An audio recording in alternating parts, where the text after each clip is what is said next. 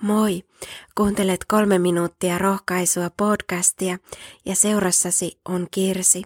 Sakarian kirjassa luvussa yhdeksän sanotaan, Iloitse tytär Sion, riemuitse tytär Jerusalemi, katso, kuninkaasi tulee, vanhurskas ja voittoisa hän on.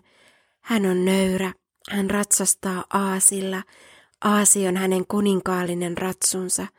Hän tuhoaa sotavaunut Efraimista, ja hevoset Jerusalemista. Sotajouset hän lyö rikki. Hän julistaa kansoille rauhaa. Hänen valtansa ulottuu merestä mereen, Eufratista maan ääriin asti. Juutalaiset odottivat Messiasta, joka pelastaisi heidät Rooman vallan alta ja ryhtyisi heidän maanpäälliseksi kuninkaakseen. Jeesus oli kuitenkin erilainen Messias kuin kansa odotti. Hän ei tullut nostamaan kapinaa roomalaisia vastaan tai perustamaan maanpäällistä valtakuntaa, ei. Jeesus tulee nöyränä rauha mielessään aasilla ratsastain. Hän julistaa kansoille rauhaa.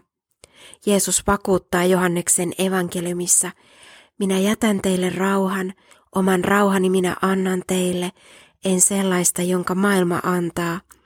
Olkaa rohkeat, älkää vaipuko epätoivoon.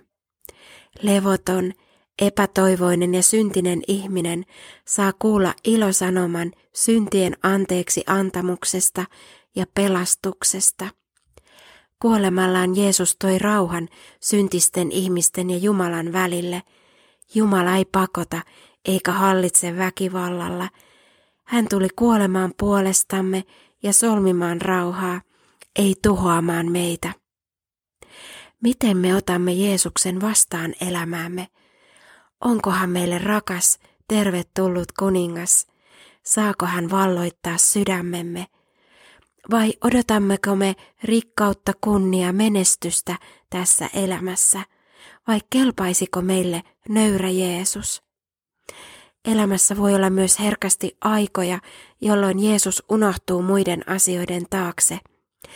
Nyt alkanut adventin aika kutsuu meitä odottamaan ja valmistautumaan, rauhoittamaan elämäämme niin, että Jeesus saisi olla kaiken keskus. Rukoillaan. Kiitos rakas Jeesus siitä, että sinä jouluna synnyit luoksemme ja pääsiäisenä sinä kuolit puolestamme. Kiitos siitä, että sinä tahdot lähestyä meitä suuressa rakkaudessasi. Auta meitä avaamaan sydämemme sinulle aivan kokonaan. Kiitos, että sinun valosi tuo toivon pimeyteen. Sinä taivaan kuningas, kohtaat meitä jokaista. Aamen. Siunattua päivää Jeesuksen kanssa.